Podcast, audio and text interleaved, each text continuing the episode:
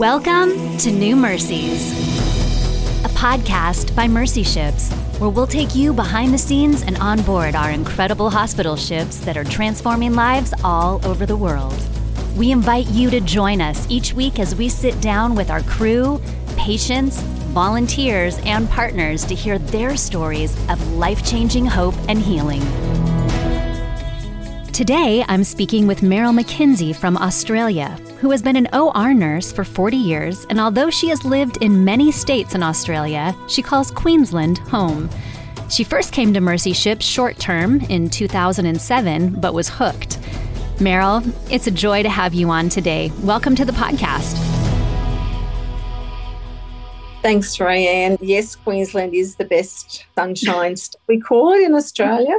I first came to Mercy Ships in 2007, and to the ship was called the Anastasis, which is no longer in service, but a beautiful ship. And I had been looking for about six months earlier for an opportunity as a uh, theatre nurse, a scrub nurse, as we would call it in Australia, for a way to short term use my skills, use my professional skills in some form or other in in underprivileged or different different culture where where there's not access to healthcare.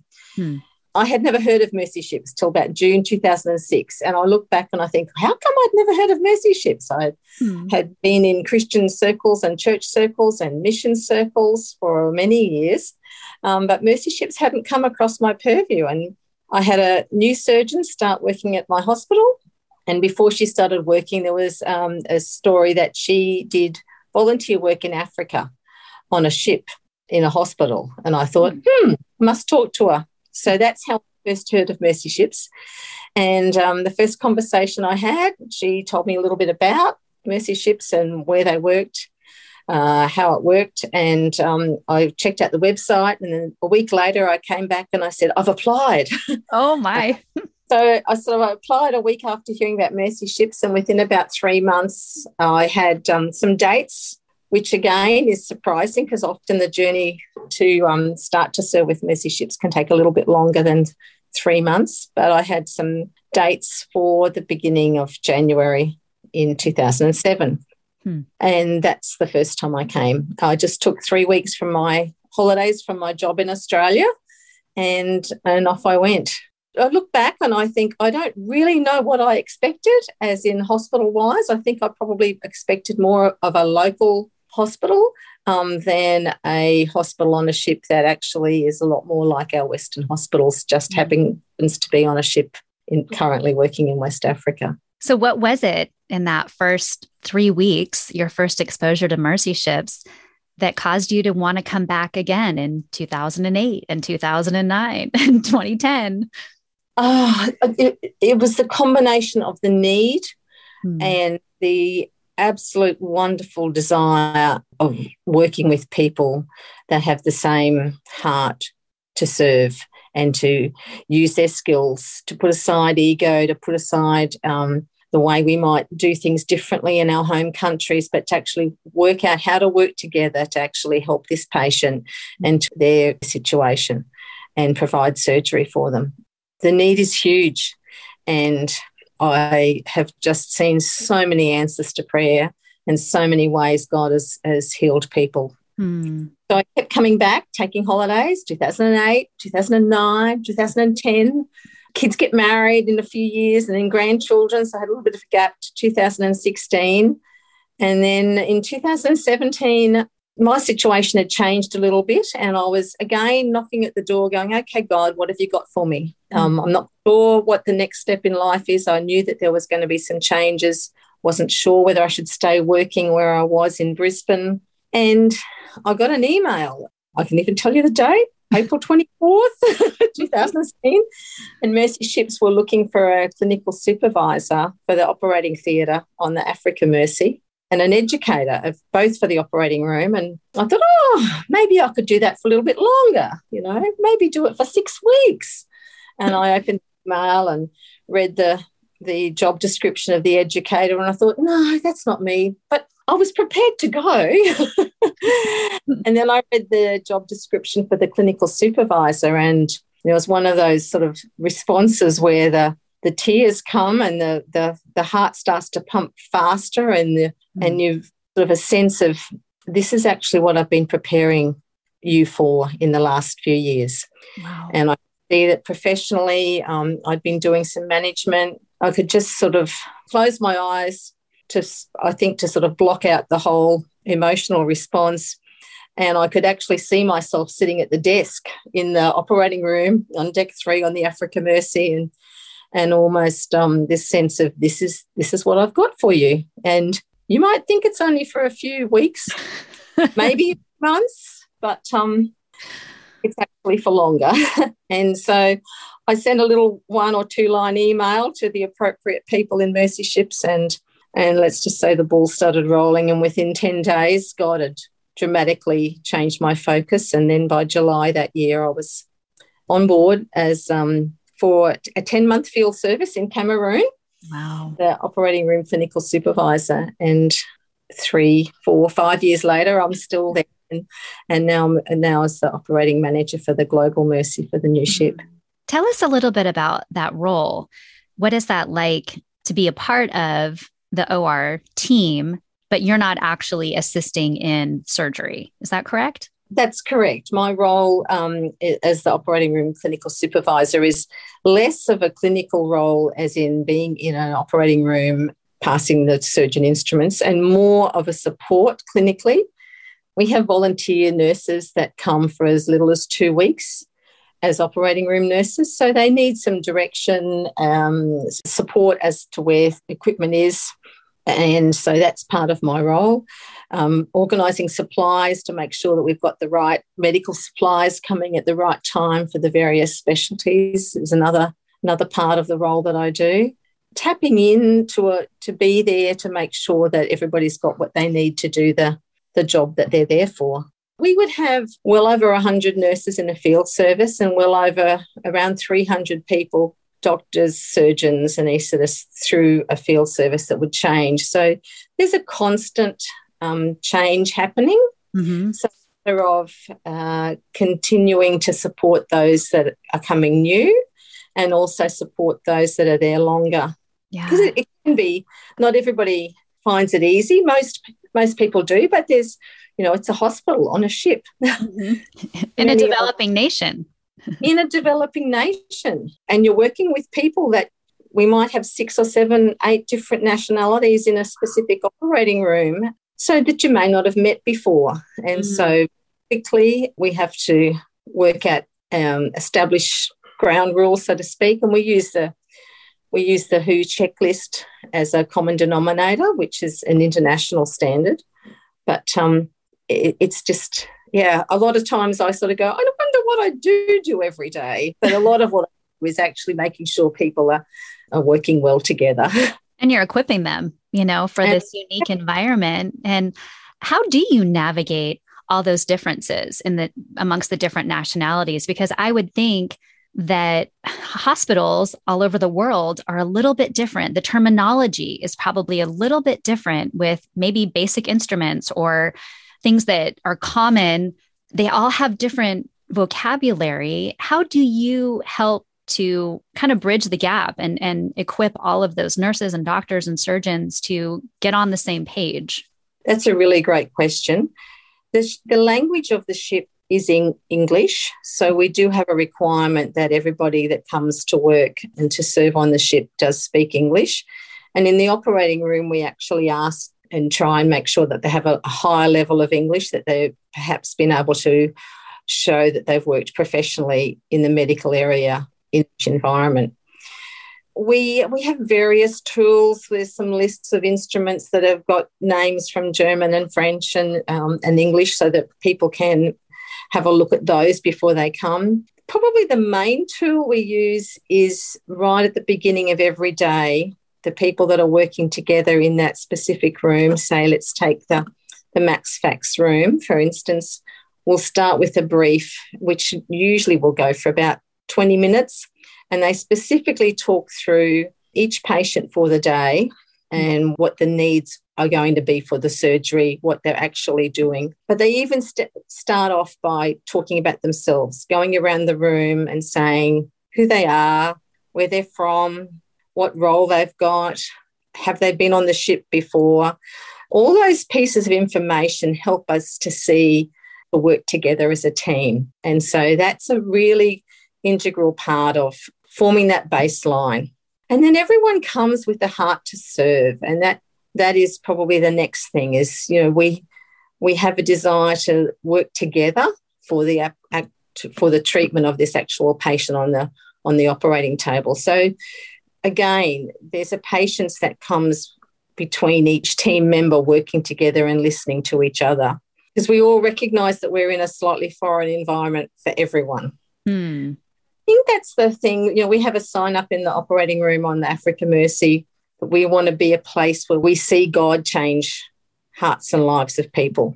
Mm. And I think often our visitors to to mercy ships see that sort of sign and think we're talking about patients mm. and we're also talking about ourselves not just patients it's not just patients whose lives are changed by coming to work um, and serve with mercy ships how has your life been changed since you've come to work with mercy ships or how have you seen the lives of others changed i think my life's been changed by i have friends all around the world you know, which, which is sort of once a mercy shipper, always a mercy shipper, and there's always a mercy shipper to welcome. You know, you always find a welcome at another mercy shipper's place. But my life has just been changed by seeing the need, respecting and knowing that, you know, I personally have had and my family have had any medical issue we've had, we've been able to have dealt with very easily mm. in my country in Australia. And to be able to bring just that that little bit of healthcare to someone else's life is um, is just humbling, and I just want to be able to to be able to improve the access to safe, affordable, timely surgery is just so necessary globally. Mm. I, I have become aware more and more of, of um, seeing God's hand in in things and just how he can orchestrate, how I believe he orchestrates sometimes the smallest things. I have a lovely story about a nurse that came from Australia. We had some patients in Cameroon who spoke Arabic, and we didn't actually have any Arabic translators amongst our day crew translators. Hmm. So these patients' surgery was delayed while we worked with the Ministry of Health in Cameroon to try and get Arabic translators. And so um, after a number of weeks, these patients were scheduled for their surgery, and they were women's health patients. Mm. And that particular day, when the first of these Arabic speaking ladies came for their surgery, we had a new nurse that came to work from Australia, and and he spoke Arabic, and it was sort of like here here along came this gentleman, middle aged, um, from a part of Australia where I would never have expected that he would have spoken Arabic. And when he heard the translator speaking to the patient as they were coming coming into the operating room, he was able to say a few words himself in Arabic, and the patient then immediately was a lot more relaxed about what was going to be happening. And you sort of think, how can that be orchestrated? Only God. Wow. I've seen answers to supplies coming when you just don't think that they're going to possibly get there in time. And God just orchestrates the right people to be in the right place at the right time to be able to pick up these supplies and bring them with them from, from the US to West Africa. God sees all those details and we can scramble and we can try to figure out what we can do to make things happen and God just unfolds a beautiful plan, like bringing mm-hmm. a nurse from Australia to speak Arabic at just the right moment. It's pretty special to be a part of that and to have a front row seat to watch God provide time and again and again. I had a surgeon say to me, I, I need this supply for craniofacial and but I'll bring it with me from the UK. And then closer to the time, like a week before uh, we're going to need the need this supply, this special I, I call it special medical glue. and um, and he sends me an email. He goes, Merryl, my rep couldn't get it for me. Can you can you please get it at your end? And when I read his email, I'm I'm sort of speaking back to the computer, going, Do you not realize my end is in West Africa? How do you expect me to get this? and I shoot off an email to the supply chain in Texas and I go, I'm sorry, I know I'm about to really upset your day, but is there any way you could talk to someone about getting this special medical glue? Um, I need six packets of it by Monday. And I know it's Tuesday now. So you've got six days. oh my gosh. And and by Sunday, literally by Sunday afternoon, um, this supply item, this special fancy medical glue that we had never used before. So it wasn't like we had some sitting in storage. Hmm. We were able to get it to ship in West Africa. And by the time the surgeon came from the UK and he, and he says hello to me, I said, Guess what I've got sitting in my office in West Africa? A box of this fancy glue. he just stood there and he went, oh, I didn't think that was possible. And I said, No, I didn't either. Hmm, but God, right? But God. Yeah.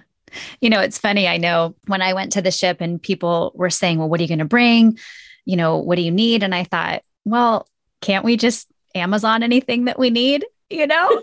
and you kind of quickly realize, no, actually, Amazon does not deliver everywhere in the world. And so there's a really fun system in place with Mercy Ships.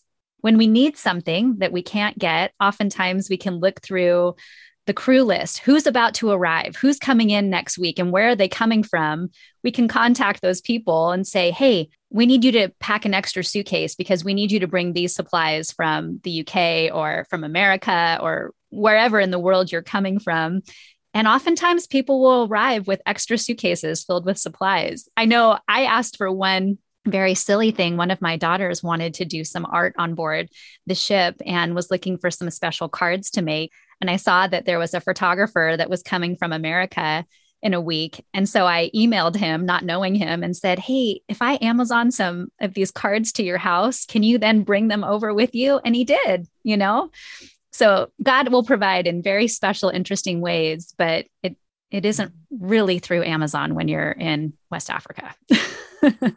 No, you, you're quite correct. Amazon doesn't deliver to West Africa. I have sent emails the same. I look through to see who's coming from Australia, and I've requested, you know, fa- um, skincare products. I've requested um, special things that we've needed for the operating room um, from a hardware store because I know I can get them. And I've said, if you go to this shop, here's what it's called, and I need four of them.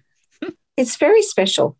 Yeah. And it's nice to have those comforts from home when you're so mm. far away and in a unique environment to realize that when someone's coming from your country, it's like, oh, I'm just craving these candies we always get at home. Or, yeah, my favorite shampoo. Can you bring me a bottle? And it shows up and it's so, it's really comforting, you know? It's those little things that make a really big difference. Yeah. For an Australian, it's mostly Vegemite and Tim Tam. the Tim Tams and the Vegemite. I love it. But how much more important when there's these certain medical supplies that are needed? And no, you're not going to find them in a local store in the village that we're in. And to just see how God provides in special ways, that's it's really neat. Over the years, with your time on board the Anastasis, the Africa Mercy, as the hospital has been in operation, has there been a moment that has impacted you or really stands out in your mind? Yeah, there, there's there's been a number, but perhaps the one that I, that I will share today is um, to do with the patient in Senegal just before Christmas in 2019. It would be, and in my role, I'm often one of the first couple of people if there's an emergency situation happening in one of the operating theatres and I'm usually one of the first responders to that. And there was a situation that that was happening, an emergency situation that I went to in, in OR1, and it was an orthopedic patient, and the patient just wasn't doing well intraoperatively, and myself and the anaesthetic supervisor went in to help the anaesthetist that was there, and we went through a, a whole lot of different um, medical things as to what was going on and what and what we could find and trying to establish um, the patient's airway again. And this went on for quite some time. We, she, the child would improve and then deteriorate, then improve and then deteriorate. we had we did X-rays, we did a number of things, There was a lot of people in the room, all working together to try and um, just have this child improve and stay improved and be able to have a good outcome. And it was a very difficult situation because we couldn't actually establish why she was deteriorating. Mm. And I think for me, at one point, I was, you know, I'm probably talking about almost an hour and a half to two hours of this um, roller coaster. And at one point, um, the anaesthetist said, the anaesthetic supervisor just said, I, I, just need to step outside for, for a couple of moments. And, um, and she stepped outside and was able to sit down and pray. And when she came back in um, to the rest of us that were, that were working there, we don't know what's going on. We don't know why this child keeps deteriorating. Hmm. But um, the, the child miraculously started to improve and stay improved, and the airways, the saturations didn't keep dropping, and um, we were able to complete the surgery. And there was, in some ways, scratching our heads, going, "I don't quite know why we're now stable, but we are stable." What do you attribute that turning point to? I, I can only attribute the turning point to that God intervened. Uh, to this day, I, I don't know and when we finally um, finished the surgery and you know, we're moving the child over to the trolley to go out to the recovery room and I opened the door as we took uh, to the operating room as we wheeled the child out and the anaesthetist and most and the other staff went and I what I became aware of was that out in the corridor hall was our two of our chaplains, the operating room manager, a number of the staff praying and they'd been outside the room and I had no idea that that's where they were. Two hours while we were trying to sort out what was happening with this little girl. And she woke up from a surgery and she was bouncing around the place and she had a big smile on her face and mum had a big smile and and to this day, I still don't know the reasoning why she deteriorated intraoperatively quite to the degree that she did so many times. But God worked as only He can. Mm. And I just glory for that situation. What a miracle. Yeah.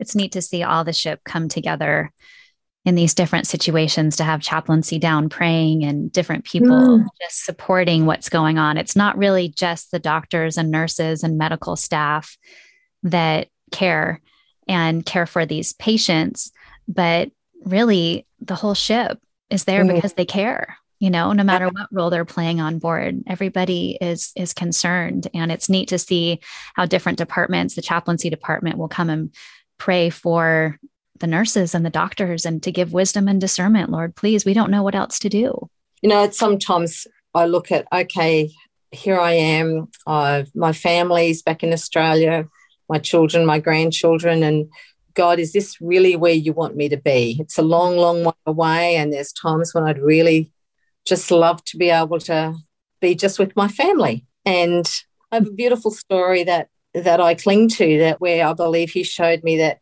you know this is where you are, and um and I do care for and I love your family, and I love them more than you love them, mm. and I I'm integral into their into their lives as well. I have a, a, daughter who has some health issues all her life, and she's in her 30s and had some surgery various points. But on the ship in Christmas 2017, there was a new anaesthetist that came as a volunteer from Australia. And as we chatted the, da- the night that she arrived, it became apparent to her and to I that she had actually looked after my daughter oh. in a critical situation when my daughter had had um, gone into premature labour, having my grandson. And I didn't know who this anaesthetist was by name. As we chatted together in the hallway on the ship, it was like God saying to me, I've brought this person who actually cares for and looks after your family. You know, I'd been saying to God, Do you really want me here? Do I, I really would like, I'm really missing my family. It's Christmas. I should be home and then I meet this meet this lady. Wow. My daughter died um, going into labour, and this anaesthetist had actually saved, basically saved her life. And I knew that because I was home in, in Perth when when my grandson was born, but I hadn't met her. Wow. And she came, it was her first time serving on ship in Cameroon. and she's come back each each field service, and we've connected in Perth since many times, and just she's just a very special person. But every time I look at her when she's on ship, I, I, I sort of go, God, thank you that you care for my family.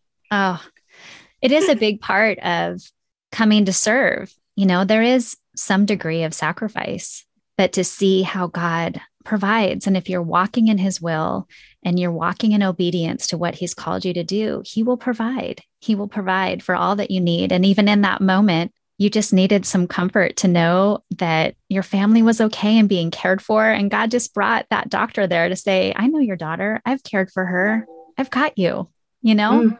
And it's God loves us so much. It's yes. a gift to get to see his extravagant love in all these ways. Well, Merryl, you are kind of embarking on a new chapter with Mercy Ships right now, and it's really exciting. You are currently in Europe and you have been aboard the Global Mercy, helping set up that brand new hospital. So tell us a little bit about it.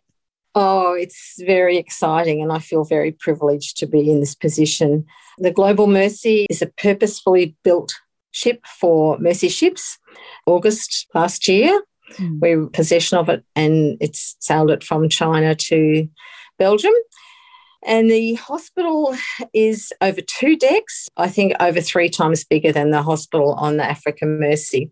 Oh my There's six operating theatres. The operating theatres, um, the size of our normal operating theatres in your country and mine. Um, and it is so exciting. We have we have four operating theatres that we intend to do general anaesthetic procedures in, and two that will be predominantly working on eye surgeries. There's a biomed department that is um, for all our, all our biomed machinery, sterilising. We've got a new tr- instrument tracking system, which is a computerised tracking system incorporating how our instruments being processed through decontamination, sterilising through the actual operation, then there's upstairs in deck four is the hospital wards, um, A, B, C, D, E, and F. Around 100 beds. There's a four bed ICU unit, three bed isolation ward, a 70 bed low care unit um, for patients post operatively. There's a CT scanner, radiology, pharmacy, laboratory, there's a simulation lab because one of the one of the big focuses for Mercy Ships is the MCB, the medical capacity building area. If you look at globally, six billion people around the world, a third have access to safe, affordable surgery. So that means two thirds of the world's population doesn't have access to, to safe, affordable, and timely surgery. Wow. And so Mercy Ships is one of many organisations working towards decreasing that number. So it's, and that's to do with local building the knowledge and the medical capacity locally, working alongside government organisations on policies and procedures, and training local surgeons, anaesthetists, and medical health professionals. Wow! So simulation lab is is brilliant. Be happening on the Global Mercy will be very exciting. So we're still in the equipping phase. There's lots of I think we've had something like 40 containers for oh the hospital. So it's beds, trolleys, linen, instruments, 10,000 individual instruments for the operating room. I think it's taken three months to have them sorted, work, sorted into trays and processed, and just the um, logistically, it's huge. yeah, sounds like it. yeah, it's a lot of work a lot of work and to sit in these operating rooms i you know i go in into them they're obviously predominantly empty at the moment but just to sit in there and go wow this is you know this is this tool is going to be used in west africa to change people's lives and it's it's just very humbling wow and how very, neat that you get to be a part of it oh just so you know so neat i have to walk around and go pinch me you know, you'll come out of a door and sort of peek and go, okay, which deck am I on? And I'm going which way? well, what are you most looking forward to in this new ship getting into field service? I'm mostly looking forward to seeing the patients come on board and actually seeing those first patients being discharged off the ship, having having been through their surgery and going home. So just to be able to have that those first patients will be amazing. Yeah. Oh, well, we're all looking forward to that and mm. can't wait to hear all those stories yet to come.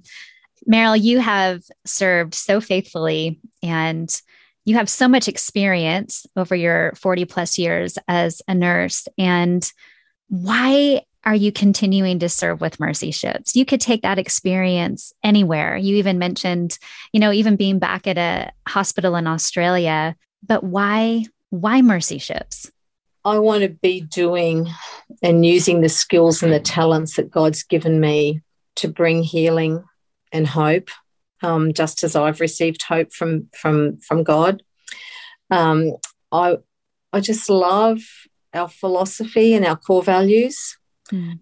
And I just love, you know, making a difference in one person's life. The need is so great, and we can't meet everybody's need. We can't we can't heal everybody. We can't even treat everybody. We have some specific specialties that we work in.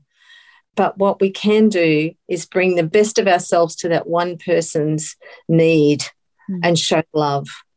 And to be able to see in the eyes of someone who's been rejected, who may not have known love, may not have had someone look at them, look them in the eye and smile at them for who they are. To be able to do that to someone is is what I want to keep doing. Yeah. We are so grateful for all of the work that you are doing and the team of people are doing on the Global Mercy to prepare this ship. I know that it is a massive undertaking, and y'all have been working so hard and not only are we grateful, but there are so many people yet to come that are going to be so grateful because, like you said, their lives will be forever changed. But it would never happen if they didn't have a fully equipped hospital, mm.